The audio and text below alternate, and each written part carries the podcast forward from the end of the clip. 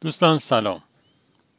دیدید وقتی یک شونه ای خودکار پلاستیکی چیزی رو به لباس پشمی می‌کشید بعد یه خاصیتی پیدا می‌کنه. باردار میشه و خاصیت مغناطیسی پیدا می‌کنه. اون وقت با این قطعه باردار شده میشه خیلی چیزا رو از جاشون تکون داد. مثلا تیکه های کاغذ و یا تیکه های کاه و یه چیز اینجوری. انگار توی داستان آدم هم همینه.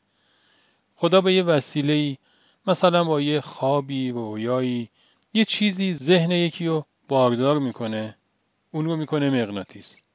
بعد اون رو می‌کنه یک دلیلی یک نشانه یا به تعبیری حجتی یا آیه‌ای برای اینکه دیگران رو به حرکت وادار بکنه.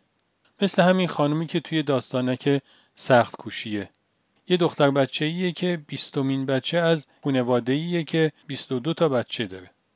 حتی گفتنش هم آسون نیست. زبون آدم درست نمیچرخه.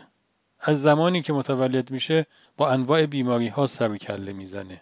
بعد هم پای چپش فلج میشه. یه جوری که پزشکا فکر می‌کنن که دیگه این نمی‌تونه از این پاش استفاده بکنه.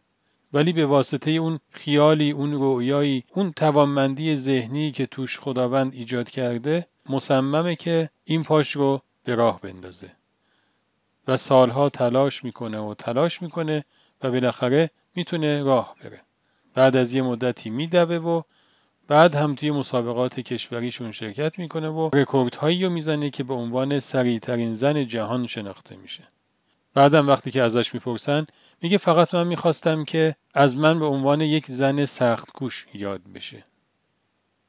انگار خدا خیلی دوست داره که ما تو وضعیت سکون باقی نمونیم و به حرکت بیاییم.